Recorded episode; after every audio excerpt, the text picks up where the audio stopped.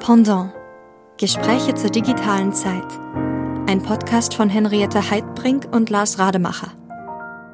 Ja, ihr Lieben, wir begrüßen euch wieder sehr herzlich zu einer neuen Folge von Pendant – Gespräche zur digitalen Zeit. Und wir haben einen spannenden Gast, auf den wir uns jetzt schon eine ganze Zeit lang gefreut haben.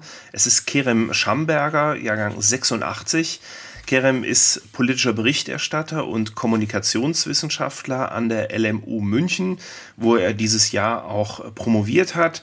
Er beschäftigt sich seit mehreren Jahren mit der Unterdrückung der Kurden in der Türkei und übt auch scharfe Kritik am Staatspräsidenten Erdogan, aber auch an der deutschen Politik.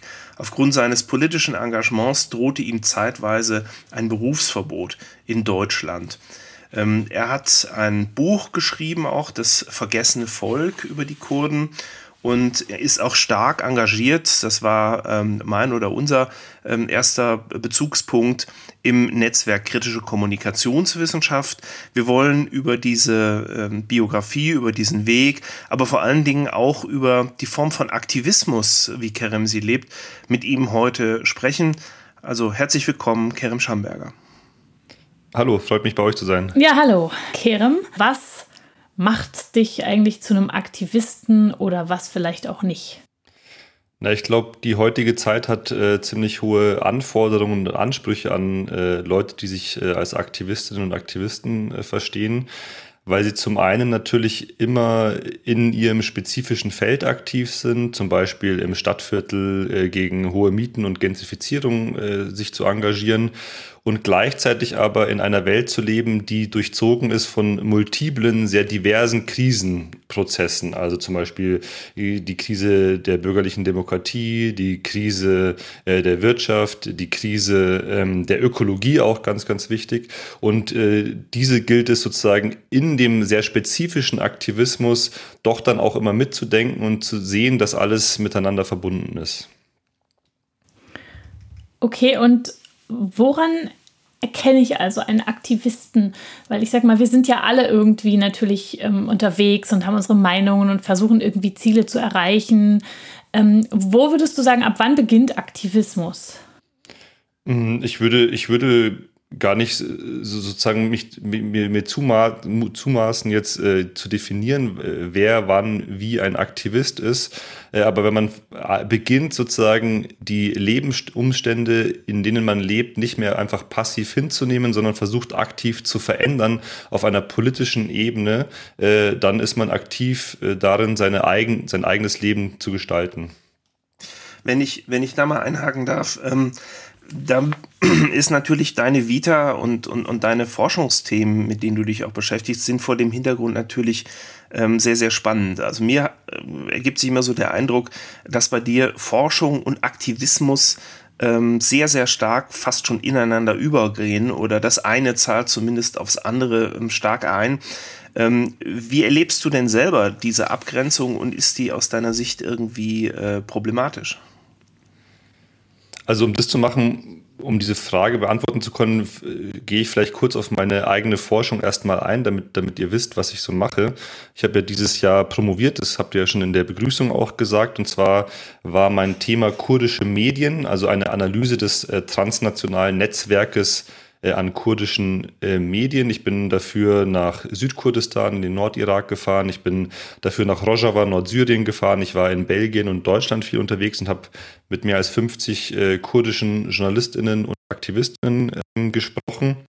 Das ist sozusagen einer meiner äh, Forschungsschwerpunkte. Ich arbeite aber zum Beispiel auch gerade mit, äh, zusammen mit Professor Holger Pötzsch, der auch in diesem Netzwerk Kritische Kommunikationswissenschaft aktiv ist, äh, zum Thema Arbeitskämpfe und Widerstand im digitalen Kapitalismus. Ich habe ja Interviewen der Lieferando, Rider und auch Gewerkschafter, die sich mit dieser Frage zum Beispiel in Berlin, Stichwort Gorillas, äh, gerade auseinandersetzen.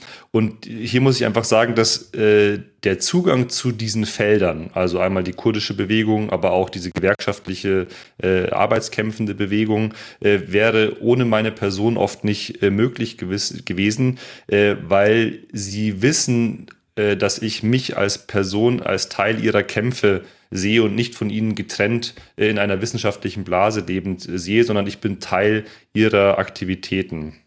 Und ähm, äh, ich, ich glaube, das ist ganz, ganz äh, wichtig ähm, zu, äh, zu sehen. Äh, ich arbeite da auch sehr viel mit Karl Mannheim und äh, seinem Stichwort Seinsverbundenheit des Wissens. Also, dass man immer auch reflektieren muss, mit we- welche Person man ist und wie man in ein gewisses wissenschaftliches ähm, Feld eintritt. Ich bin äh, in Deutschland sozialisiert, aber habe zum Beispiel auch eine türkische Wurzel. Mein Vater ist Türke.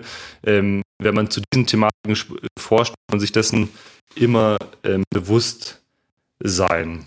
Ähm, man muss sich auch immer darüber bewusst äh, sein, äh, was für was denn die eigene wissenschaftliche Arbeit genutzt werden kann. Also zum Beispiel, wenn ich ein kurdisches Mediennetzwerk darstelle, dann kann es einerseits vom Staat dafür genutzt werden, dies als Legit- Legitimation für weitere Repressionsmaßnahmen zu nehmen. Aber es kann auch auf anderer Seite von äh, anderen sozialen Bewegungen zur Strukturierung ihrer eigenen Arbeit äh, und auch zum Lernen von anderen Bewegungen genutzt werden.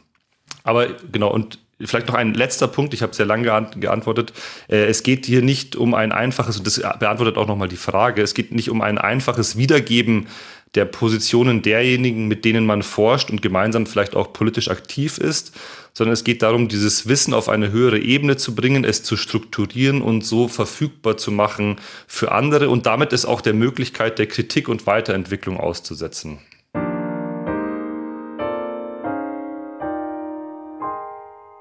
Kerem, du, du hast ja jetzt gerade erklärt, wie du ja sozusagen nur über, über ähm, die Tatsache, dass du Teil von deren Kampf bist, nah genug rankommst an die, um sie auch, ähm, äh, ja, um deine wissenschaftliche Arbeit sozusagen mit ihnen auch zu machen.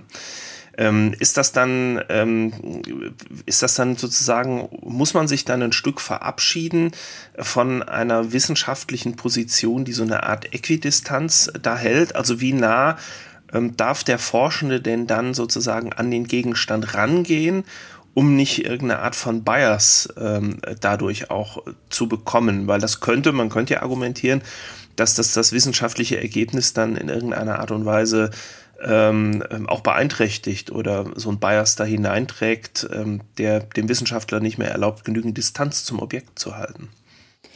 Das ist natürlich eine gute Frage und die berührt ja die generelle Frage danach, ob äh, wissenschaftliche Neutralität möglich ist oder nicht.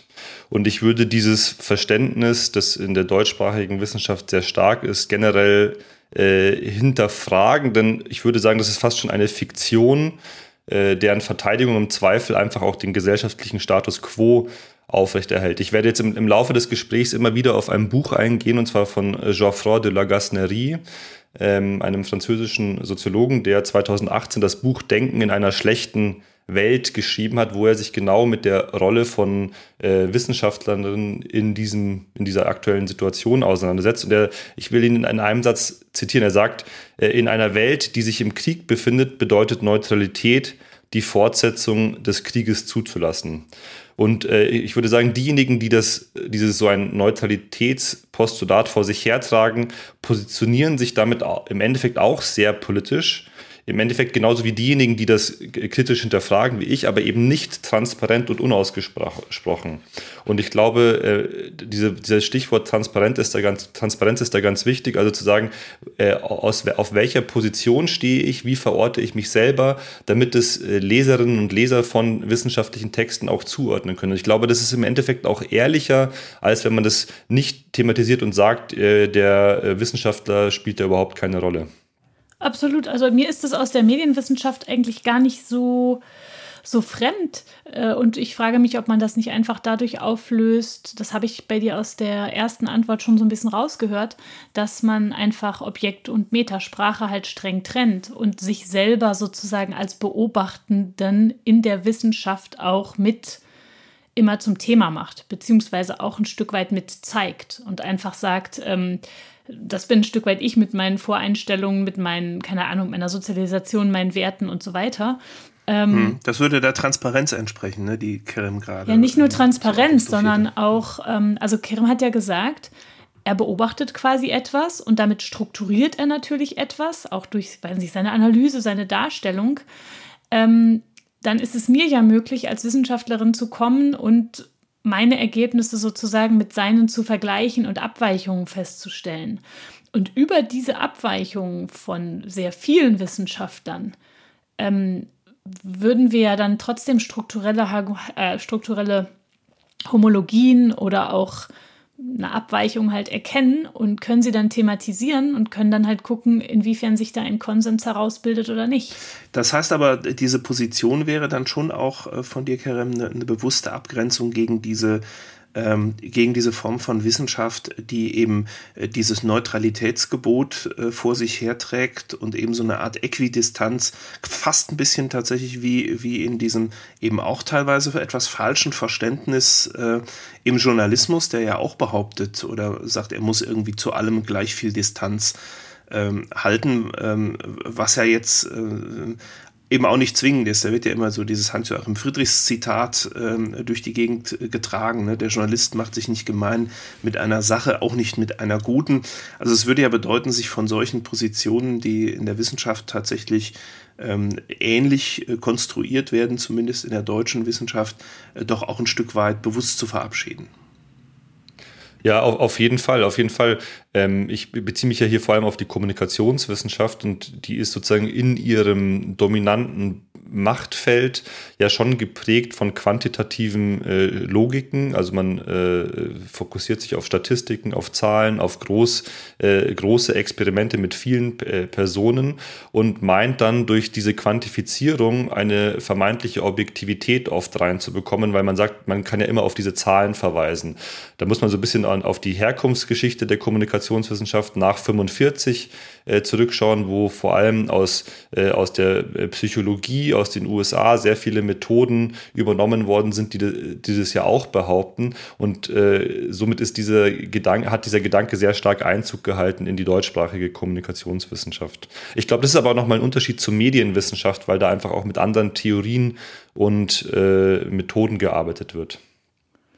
Ganz genau, die Medienwissenschaft ist, hat diesen äh, stark quantitativen Turn nicht mitgemacht und ist deshalb auch ähm, sage ich mal, weniger empfindlich in Bezug auf einen gewissen Bias, der vielleicht unterstellt werden könnte.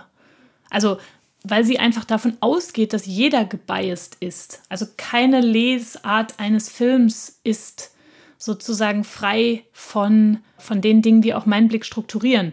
Auf der anderen Seite ähm, bedeutet natürlich Wissenschaft, etwas nachvollziehbar zu machen und auch zu plausibilisieren. Das heißt, wenn ihr meinem Blick nicht folgen könnt oder wenn ich, ähm, sage ich mal, logische Fehler begehe oder wenn ich ein Kategoriensystem wähle, was äh, misleading ist, dann ist es natürlich irgendwie ein methodisches Problem und man kann das anzweifeln und kritisieren.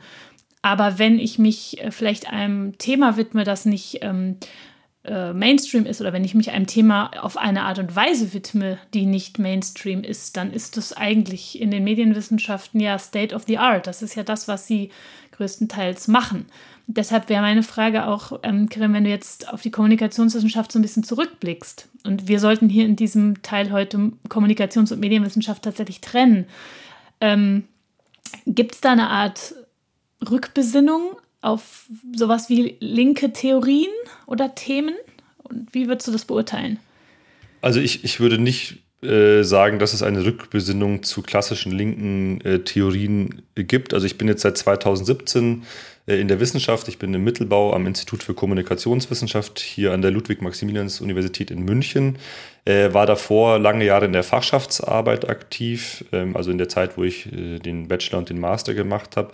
Und auch schon in der Fachschaftsarbeit ist mir aufgefallen, dass so Themen wie Herrschaftskritik, Kritik am Kapitalismus, Kritik an Medienkonzentration eher rar ist und ähm, äh, wirklich eine Leerstelle ist. Und ich glaube, das würde, ist, ist bis heute noch so. Also es dominieren im Fach ähm, Klein-Klein-Studien mit Fok- Studien mit Fokus auf, auf gewissen Teilaspekten, ohne zum Beispiel mit großen Sozialtheorien ähm, zu arbeiten. Und ich halte es aber für wichtig, auch in Totalitäten, also in großen Gesellschaftsdimensionen äh, zu denken und auch zu forschen, äh, in denen, Horkheimer hat das so schön gesagt, in denen Ungerechtigkeiten als notwendig mit der ganzen Einrichtung des Gesellschaftsbaus verknüpft sind.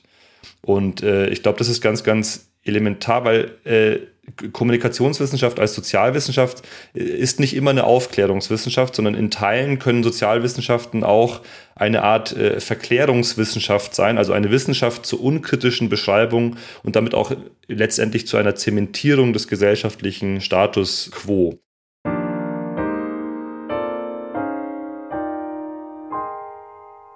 Sag uns doch mal, was für dich Wissenschaft sein sollte.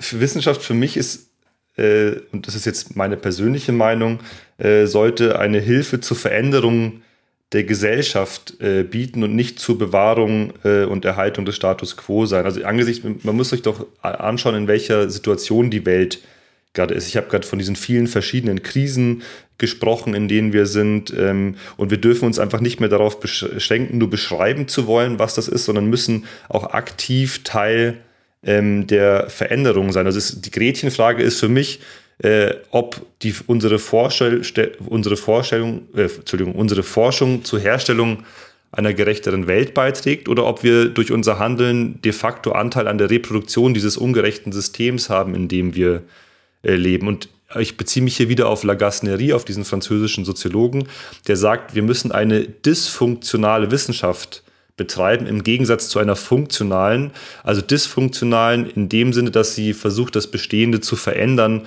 und zur Überwindung und Transformation des Bestehenden beizutragen. Dazu nochmal einmal eine systematische Frage. Angenommen, der Status quo wäre gerecht und in Ordnung, ja? Dann könnte Wissenschaft, sage ich mal, mit ihm auch einhergehen.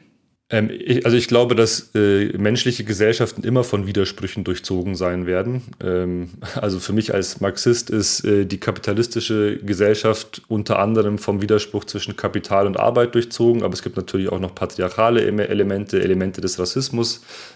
Und natürlich in einer Gesellschaft, die ich für gerechter... Die ideal, die ideal ist. ist äh, dort wird es auch äh, Widersprüche äh, und auch antagonistische Widersprüche geben und die muss dann die entsprechende Wissenschaft auch bear- äh, bearbeiten und daran an der Überwindung dieser neuen Widersprüche arbeiten.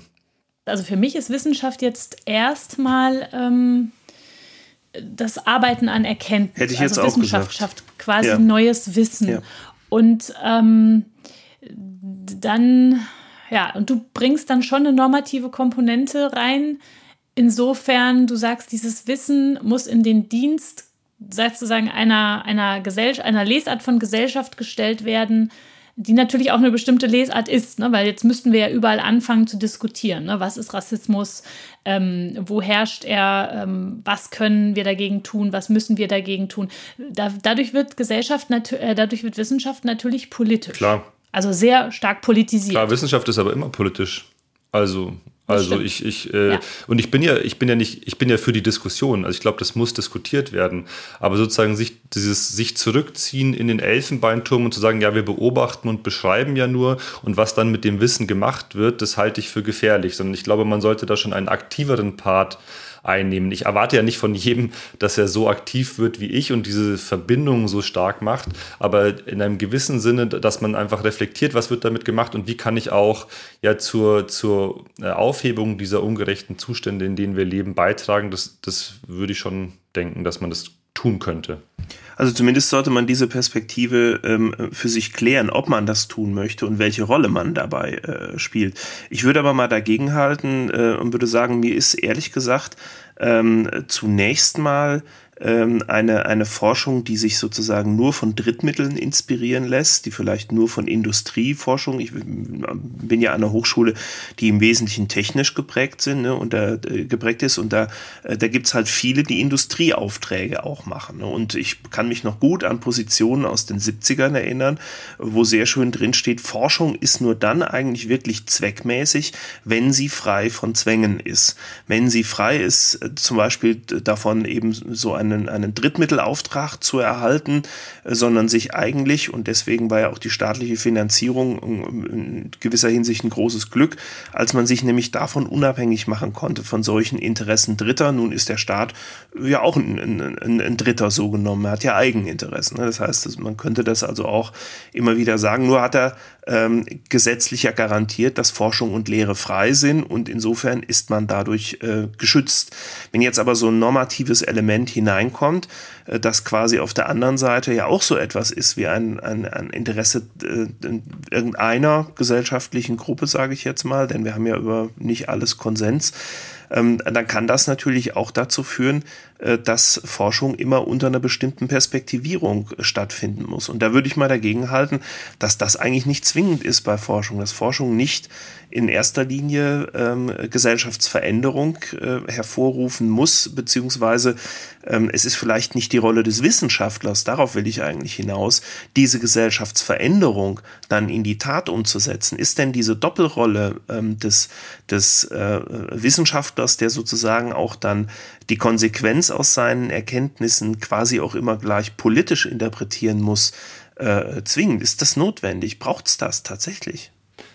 Na, also ich, ich würde diese Gegenüberstellung von Staat, äh, Wirtschaftsinteressen und dann irgendwie ein, ein, eine normative Erwartung daran, wie Wissenschaftler sein sollten, jetzt nicht so, das ist ja nicht gleichberechtigt und nicht auf der gleichen Ebene zu sehen. Ähm, im Anschluss an das, was Lars gesagt hat, selbst wenn die Wissenschaftler alle sagen, nee, nee Kerem, ja, wir, wir übernehmen diese Rolle nicht. Wir, wir forschen hier einfach nur vor uns hin und produzieren Ergebnisse. Und wir stellen uns vor, dass die Forschungsgelder gerecht sind, ja. Also das sage ich mal, jede Forschung die Möglichkeit hat, erforscht zu werden. Und dann haben wir Erkenntnisse. Dann würde, dann, dann wäre eine Forderung, die ich komplett plausibel finde, ähm, die Politik soll doch bitte die Forschungsergebnisse dann auch wahrnehmen und entsprechend handeln oder entsprechend der handeln, weil das ist doch ein Punkt, das tut sie einfach nicht. Das hat man in der Corona-Krise jetzt hervorragend die ganze Zeit beobachten können. Also Politik ignoriert ja einen riesigen Teil an Forschungsergebnissen, sonst hätte sie ab den siebziger, achtziger Jahren Maßnahmen eingeleitet, die sozusagen für eine Klimagerechtigkeit äh, gesorgt hätten. Aber das tut sie nicht. Ich bin, würde nur nicht mitgehen, dass, also mit, und ich halte das auch nicht für so pfiffig zu sagen, die Wissenschaftler müssen, weil das sind ja oft vom Typus eher wenig aktivistische Leute, auch wenn das vielleicht mal mehr oder weniger zusammenfallen mag. Ähm, aber natürlich die Wahrnehmung der, der Ergebnisse und das Leben mit wissenschaftlichen Ergebnissen. Das wäre sehr sinnvoll, wenn das äh, stärker politisch auch umgesetzt ja, ich, würde. Ich würde ein bisschen davor warnen, sozusagen wissenschaftliche Erkenntnisse auf, auf, die, auf, so, einen, äh, auf so einen heiligen Thron äh, zu, zu setzen, sondern immer sich bewusst zu sein, dass ja auch wissenschaftliche Erkenntnisse äh, äh, Ergebnisse von Kämpfen sind, von äh, unterschiedlichen Interpretationen und so. Und äh, ich glaube ja, einfach, dass, äh, weil jetzt wurde ja gesagt, okay, die Wissenschaft hat Erkenntnis X und die Polit- Politik muss das so umsetzen. Das ist natürlich vielleicht für Naturwissenschaften einfacher gesagt, aber in den Sozialwissenschaften gibt es ja immer viele verschiedene Positionen. Ich glaube einfach, es ist wichtig zu sehen, dass der Raum des Wissens, also zum Beispiel Universitäten, und der Raum der Politik nicht voneinander zu trennen sind. Also jede wissenschaftliche Arbeit ist zugleich auch eine politische Arbeit und jegliches Handeln als WissenschaftlerIn findet auch in einem politischen Kontext statt und somit ist auch jede öffentliche Äußerung von Forschenden immer auch, nicht nur, aber auch politisch. Und wenn wir schreiben, veröffentlichen, uns in Vorträgen zu Wort, zu Wort melden, haben wir immer auch an der Produktion von Diskursen teil, die, über, die unser Wissen über die Welt prägen und damit auch zur Gestaltung der Welt beitragen. Egal, ob man das jetzt politisch sieht oder nicht, es ist einfach immer so. Und dessen sollte, sollte man sich äh, bewusst sein, wenn man als äh, Wissenschaftlerin forscht und publiziert.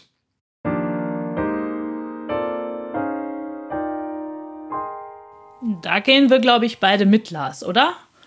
Absolut, dessen sollte man sich bewusst sein, auch solcher komplexer äh, Zusammenhänge. Ähm, wo mir jetzt nur dran lag, ist sozusagen, das mal als Position wirklich rauszuarbeiten, weil ich den Eindruck habe, Kerem, dass das ja eben in der deutschen Kommunikationswissenschaft, und über die haben wir ja bisher viel gesprochen, äh, natürlich auch zu, zu der einen oder anderen Irritation führt, ne? Weil viele, die eben aus diesem dominanten, eher ähm, äh, empirisch orientierten Zweig des Faches kommen, die können da so gar nichts mit anfangen. Die sehen so eine Position total ähm, kontaminiert. Hast du das selber auch schon äh, erlebt, äh, dass da sozusagen der Ärger auch aufwallt, wenn man äh, sie mit, mit dieser anderen Art Wissenschaft zu denken äh, im Fach konfrontiert? Also erstmal w- würde ich äh, von etwas Positivem sprechen wollen in dieser Frage. Es, es hat sich ja zwanzig siebzehn ein Netzwerk gegründet, das heißt Netzwerk Kritische Kommunikationswissenschaft, das eben benennt, dass es in die, im Fach Kommunikationswissenschaft dort einige äh, Lücken gibt. Und ich will jetzt betonen, dass ich hier nicht als Sprecher von Krikowi auftrete, sondern als eine Person, die dort aktiv ist. Ähm, und ich spreche jetzt auch als jemand, der nach zehn Jahren äh, Studium und Promotion die Wissenschaft im Anfang nächsten Jahres äh, verlässt. Aber das zeigt erstmal, dass es so einen Bedarf gibt. Und die, unter, die Reaktionen auf dieses Netzwerk waren sehr unterschiedlich. Wir haben äh, sehr positives Feedback bekommen von auch etablierten ProfessorInnen. Aber es gab natürlich äh, auch Kritik äh, daran, dass wenn wir jetzt irgendwie zum Beispiel äh, Schwerpunkt legen auf äh, politische Ökonomie und Analyse von Eigentumsstrukturen in Medien, dass wir damit Marx-Folklore bezeichnen, äh, betreiben würden. Das wurde äh, uns zum Beispiel vorgehalten. Ähm, aber äh, Insgesamt sind die Reaktionen äh, auch positiv. Zum Beispiel sieht man das daran, wir wollten ja eigentlich im November äh, unsere äh, vierte Tagung machen in Wien. Die mussten wir jetzt verschieben wegen äh, der Corona-Pandemie. Aber es gab so viele Anmeldungen wie noch nie. hundertvierzig Anmeldungen hatten wir äh, und ein wirklich sehr ausgefeiltes Programm. Das zeigt, dass es einfach einen Bedarf gibt. Äh, der, der Newsletter ist, äh, beziehungsweise der E-Mail-Verteiler ist von mehr als dreihundertfünfzig Leuten abonniert. Also es gibt schon, es zeigt einfach, dass es einen Bedarf gibt an alternativer, kritischer Kommunikationswissenschaft. Ja, und damit ist im Prinzip die Frage nach der, ähm, so welche Fragen gehören eigentlich mehr in die Mitte des Fachs, ähm, ein Stück auch schon äh, beantwortet. Ne? Es scheint so zu sein, als gehörten im Moment halt diese kritischen Fragen oder diese Skepsis auch in die, gerade auch in die Mitte des Fachs Kommunikations- und auch äh, Medienwissenschaften. Also ich, ich kann das nochmal ergänzen. Also ich, ich würde das auch konkret benennen können. Ich würde sagen, dass wir in der Kommunikationswissenschaft eine gewisse Eigentumsvergessenheit haben. Also dass äh, Eigentum als gesellschaftliche Basisinstitution im Kapitalismus, das wirklich alles dominiert, dass das äh, seltsamerweise in der Kommunikationswissenschaft eher als randständiges Thema bearbeitet wird. Und wir haben uns als Krikowi-Netzwerk zum Beispiel deshalb auch vorgenommen, in unserer Konferenz, die wir verschieben mussten, die wird jetzt vom zwölften bis vierzehnten Mai aller Wahrscheinlichkeit nach in Wien stattfinden nächstes Jahr, dass wir uns genau mit dem Einfluss von Eigentum auf Medien und Öffentlichkeit in der digitalen Sphäre, aber auch in klassischen Zeitungsbetrieben zum Beispiel mit beschäftigen wollen.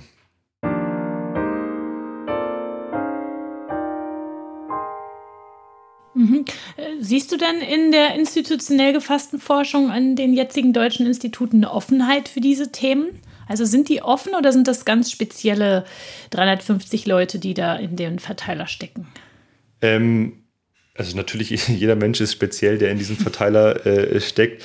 Ähm, ich glaube, also es, es gibt in der deutschsprachigen Wissenschaft keine äh, offenen Mittel der Zensur, also dass über gewisse Themen nicht gesprochen oder geforscht oder geschrieben äh, werden darf. Das funktioniert anders und subtiler. Also es gibt äh, sehr krasse Macht- und Abhängigkeitsverhältnisse, allein wenn man sich äh, die, das äh, Verhältnis von Professor und Doktorand oder auch noch Studentin äh, anschaut. Es gibt ähm, äh, das Problem, dass es sehr wenige Festanstellungen gibt. Und wenn man sich dann zum Beispiel um staatliche Forschungsgelder bewirbt, ähm, dann spart man lieber äh, mit Kritik, die ans äh, Fundament geht. Also zum Beispiel, indem man äh, kritisch über die Eigentumsordnung hier schreibt oder auch indem man wissenschaftliche, äh, äh, fundamentale Wissenschaftskritik äh, betreibt. Und ich glaube, man darf da den Kontext einfach nicht zu fest, äh, vergessen. Wir brauchen äh, zum Beispiel äh, ein Ende der, dieser krassen Befristungsschleifen. Wir brauchen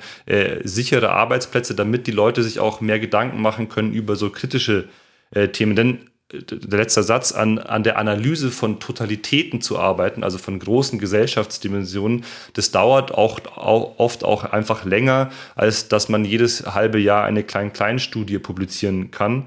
Und bei befristeten Arbeitsverhältnissen ist es einfach riskant, sich auf sowas einzulassen äh, und man fokussiert sich dann lieber auf das, was beim Machtpol des Faches gut ankommt.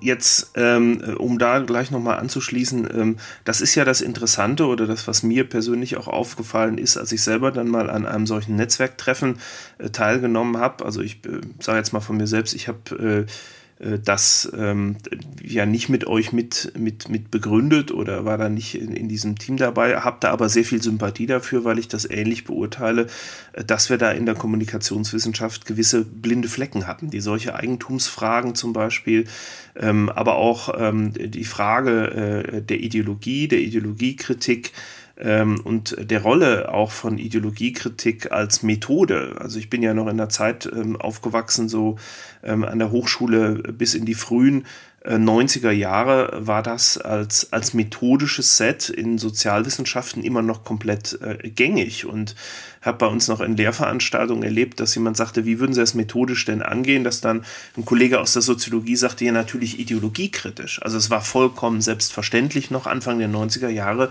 Ähm, an der Uni Siegen ähm, solche ähm, Sätze noch zu hören. Und äh, irgendwann scheint sich das ein Stück gedreht zu haben. Jetzt kommen wir wieder dahin zurück und ich war überrascht, dass es eine ganze Reihe tatsächlich junger Kolleginnen und Kollegen ja sind. Ähm, auch diese Gründungsgruppe von Krikowi sind eben sehr viele junge Nachwuchswissenschaftlerinnen und du hast eben gesagt, es sind einige Ältere auch dabei, einige Lehrstuhlinhaber, die, die sich ähm, freuen, äh, dass so etwas jetzt wieder kommt, dass so etwas als Perspektive stärker durchdringt.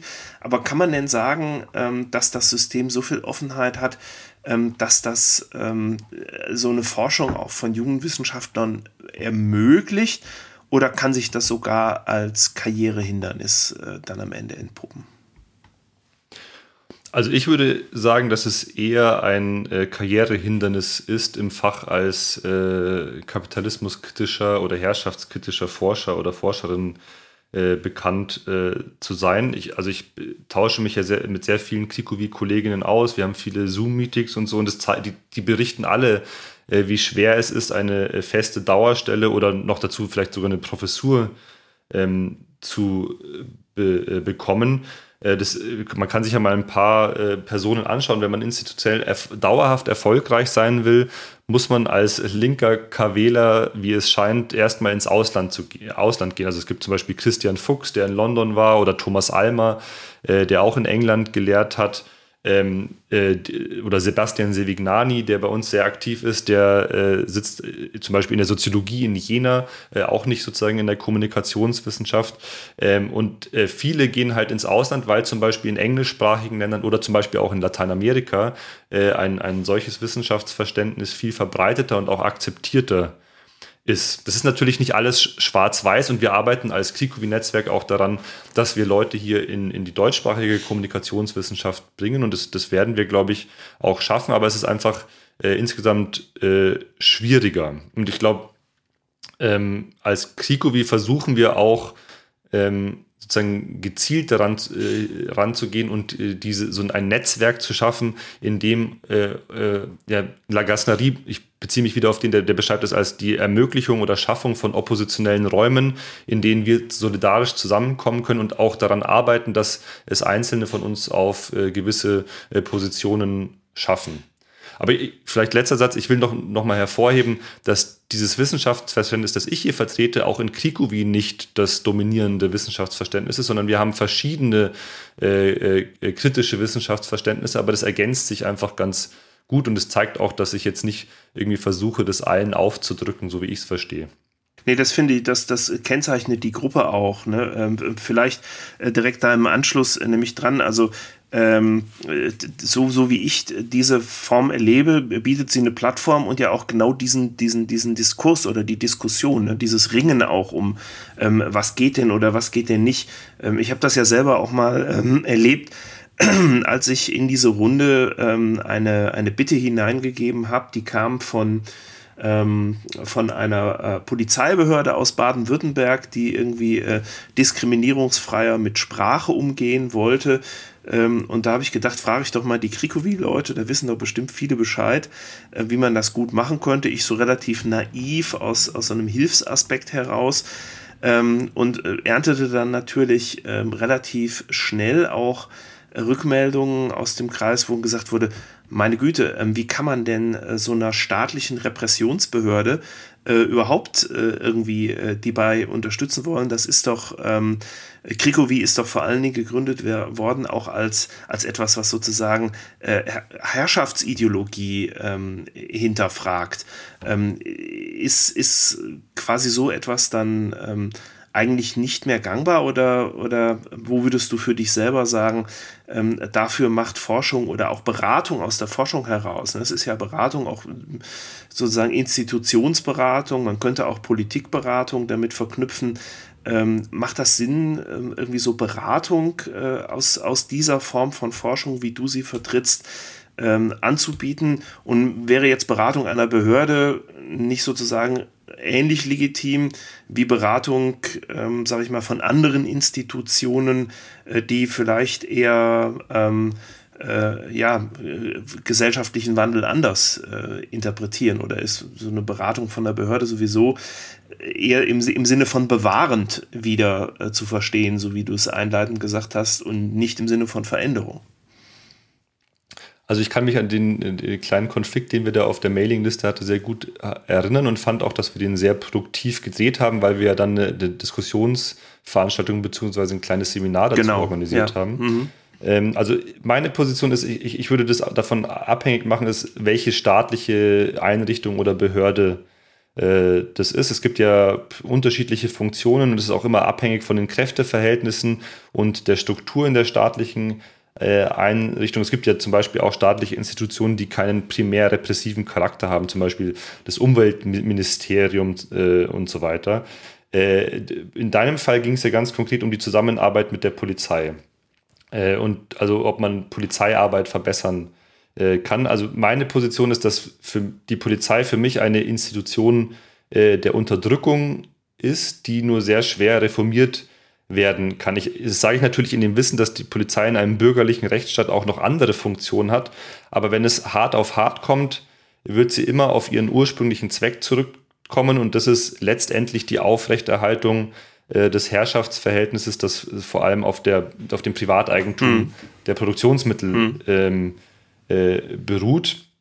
Ähm, äh, also Ich, und deshalb würde ich es immer noch ablehnen, mit äh, der Polizei zusammenzuarbeiten, weil ich glaube, dass Polizei in diesem Staat letztendlich nicht äh, reformierbar ist. Ich, ich, äh, eine, eine Kollegin hat auf Twitter gestern gepostet, es ging damit damals auch um, gestern auch um so Diversifizierung in der Polizei, äh, und sie hat gesagt, für mehr Diversität bei der Polizei, weil alle Menschen das Recht haben, von ihren eigenen Leuten zusammengeschlagen zu werden. Ähm, Das ist jetzt, also deshalb ist das ist meine äh, Position. Ich weiß, es gibt immer noch genügend andere Leute, die das anders sehen und auch mit diesen Institutionen zusammenarbeiten. Äh, für mich ist äh, mein Wissenschaftsanspruch eben ein anderer. Ich will lieber mit Akteurinnen und Akteuren der gesellschaftlichen Veränderungen zusammenarbeiten, also mit sozialen Bewegungen, mit Gewerkschaften, mit Benachteiligten und, und Unterdrückten, und auf ihre Wissensbestände Bestände und äh, Konzepte zurückgreifen und nicht versuchen, irgendwelche Institutionen, die für mich einen grundsätzlich repressiven Charakter haben, versuchen zu reformieren.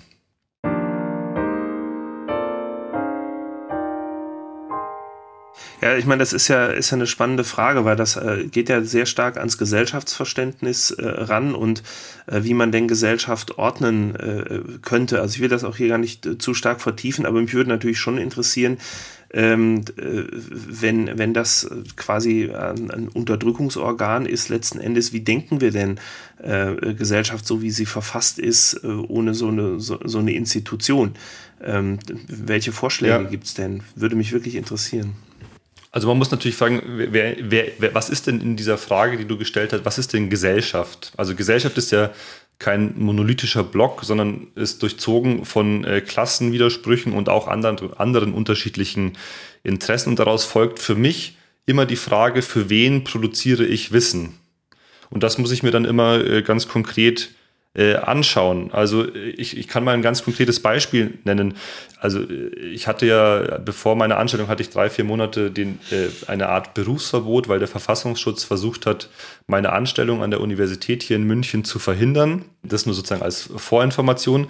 Und dieses Jahr habe ich äh, eine Werbemail vom Verfassungsschutz in meinem Uni-Postfach gesehen, weil er äh, ein Zentrum für Analyse und Forschung mhm. des Bundesamts für Verfassungsschutz gegründet hat. Also ein Forschungsinstitut zu, Zitat, Erfassung extremistischer Bestrebungen. Und da gab es jetzt irgendwie im September eine äh, Auftaktkonferenz und da wurde ich eingeladen, auch äh, da, daran teilzunehmen. Also völlig äh, absurd. Und da ist ganz klar, dass es äh, mit so, solchen Akteuren ich äh, keinerlei Interesse habe, ähm, zusammen zu arbeiten. Mein Schwerpunkt liegt auf sozialen Bewegungen und die ja auch Teil der Gesellschaft sind, aber halt ein Teil der Gesellschaft, den ich für unterstützenswert halte.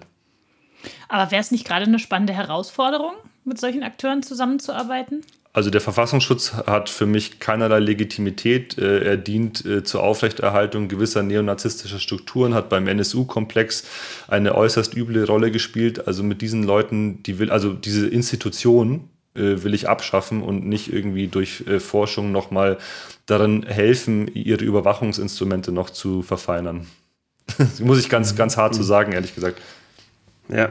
Ja, also ich, ich habe jetzt nicht zu wenig Studien äh, über den Verfassungsschutz äh, mir angeguckt, aber ähm, ist das nicht sozusagen die Institution, also jetzt vielleicht die Polizei sogar noch eher als den Verfassungsschutz, da verstehe ich die Kritik äh, äh, durchaus, ähm, auch, auch weil ähm, viele Verfassungsschützer, man sich ja da über deren, sag ich mal, deren Seite gar nicht mehr ähm, klar sein kann, ne, wenn die irgendwie verdeckt Ähm, irgendwo schon auch in den Gruppen drin stecken, äh, das hat ja schon vielfach ähm, zu Schwierigkeiten geführt, aber ähm, mich würde äh, schon interessieren, ob du nicht denkst, dass du da zum Beispiel eine Institution ähm, auch, ja, sag ich mal, relativ äh, über einen Kamm scherst, denn ich glaube schon, dass es äh, ja auch, auch in diesen Institutionen Gruppen gibt, denen selbst beispielsweise faschistische Umtriebe oder Gruppierungen überhaupt nicht recht sind. Und die versuchen, die auch, und zwar sehr ernsthaft, ähm, äh, zu bekämpfen. Also, also eine Art Selbstreinigungsversuch, äh,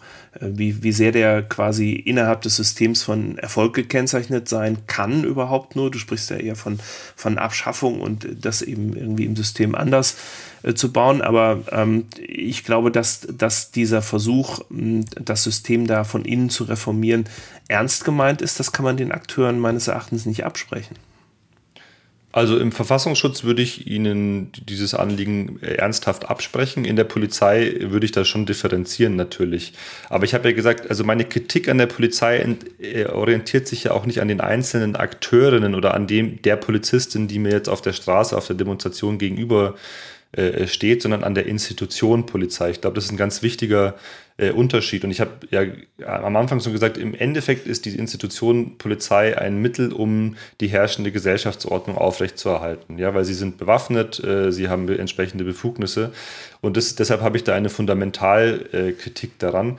Ähm, wenn, natürlich, ich folge auf Twitter zum Beispiel auch vielen kritischen Polizisten, die über ihre eigene Arbeit und die Arbeit ihrer Kolleginnen sehr kritisch berichten.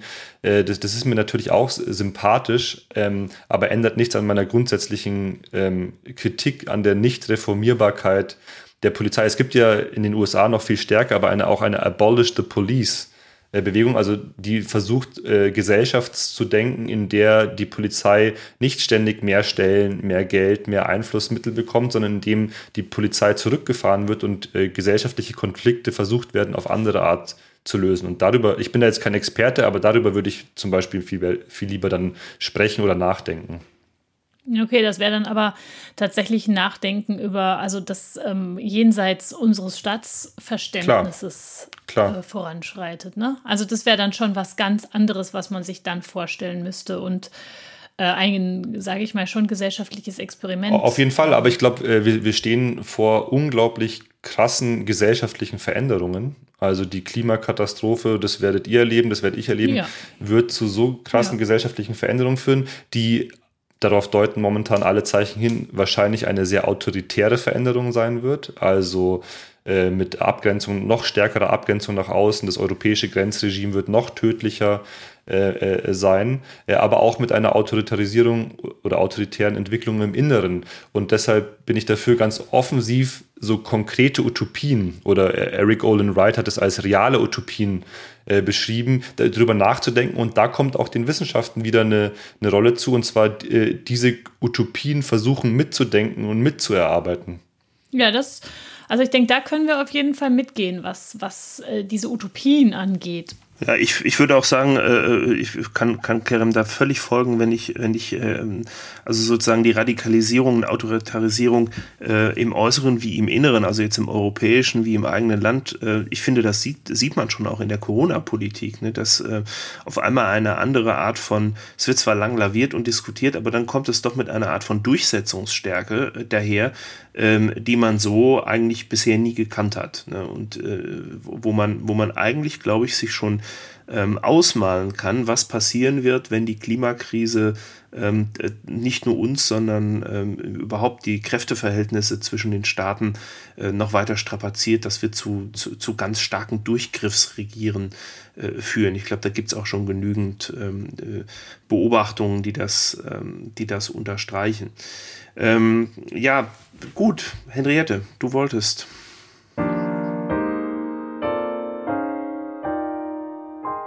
Ich äh, würde würd mal eine Abschlussfrage stellen, die uns ähm, ganz wegführt, oder ich weiß es nicht, eigentlich glaube ich, geht es gar nicht anders, Kerem, als dass man ins Politische kommt, wenn man mit dir spricht. Und ich würde aber trotzdem mal eine methodische Frage stellen oder die Frage nach Methoden stellen.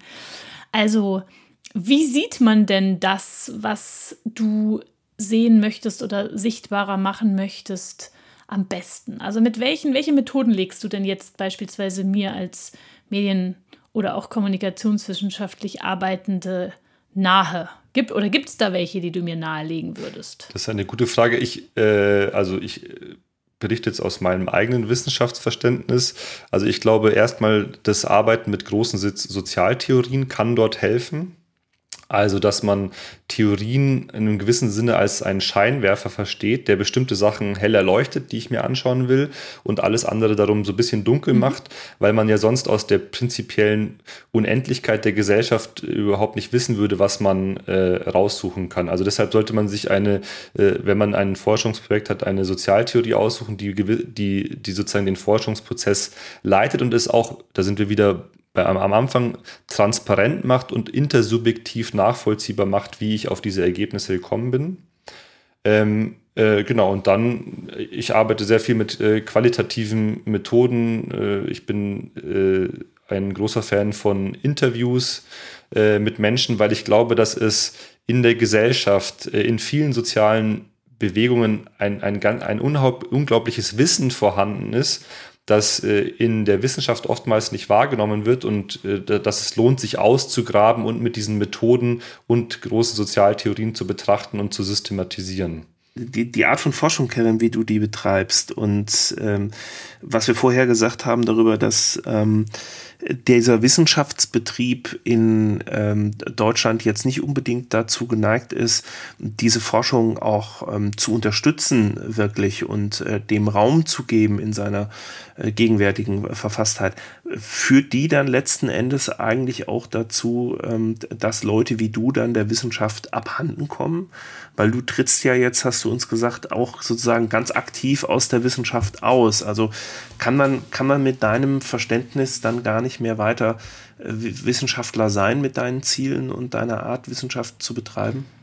Genau, also ich werde im, im neuen Jahr, Anfang zweitausendzweiundzwanzig, einen neuen Job äh, antreten, der so in der Schnittstelle von Wissenschaft, Aktivismus und Menschenrechtsarbeit ist. Was genau, das werde ich noch nicht sagen, das bleibt noch ein kleines Geheimnis. Ähm, aber ich verlasse die Wissenschaft jetzt nicht mit, mit, nicht mit irgendwie einem Reuegefühl oder einem schlechten Gefühl.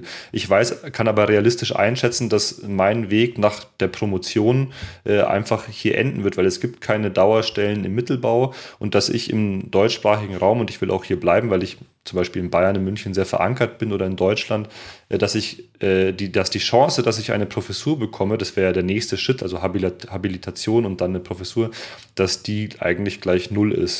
Und das ist eigentlich nur eine, eine realistische Einschätzung der Situation. Ähm, aber die gilt für mich. Es gibt in, im Netzwerk K I K U W I einige Leute, denen ich zutraue und denen ich auch dabei helfen möchte, dass sie eine Professur bekommen. Und ich glaube, es kommt einfach auf eine, eine gute Zusammenarbeit drauf an. Das heißt, ich verlasse die Wissenschaft nicht irgendwie böse, sondern für mich beginnt jetzt ein neuer Abschnitt im Leben nach zehn Jahren an, an, im öffentlichen Dienst beziehungsweise an der Universität. Ist auch mal was, Zeit für was Neues. Das ist doch ein schöner Abschluss. Absolut, ne? Also dafür wünschen wir dir viel Erfolg und hoffen von dir trotzdem auch über, über äh, K I K U W I und über deine anderen Aktivitäten viel zu hören. Ich bin ja Münchner Bürger, ich habe äh, ja auch verfolgt, dass du ja auch für die Linke als Direktkandidat angetreten bist. Das ist ja auch noch eine weitere Facette deiner Tätigkeit. Also viel Erfolg weiterhin, Kerem, auf diesem Weg. Ja, Kerem, da wünschen wir dir eine, eine gute neue Zeit. Vielen Dank, ich freue mich drauf. Danke für das Gespräch. Genau, eine gute neue Zeit. Danke. Danke.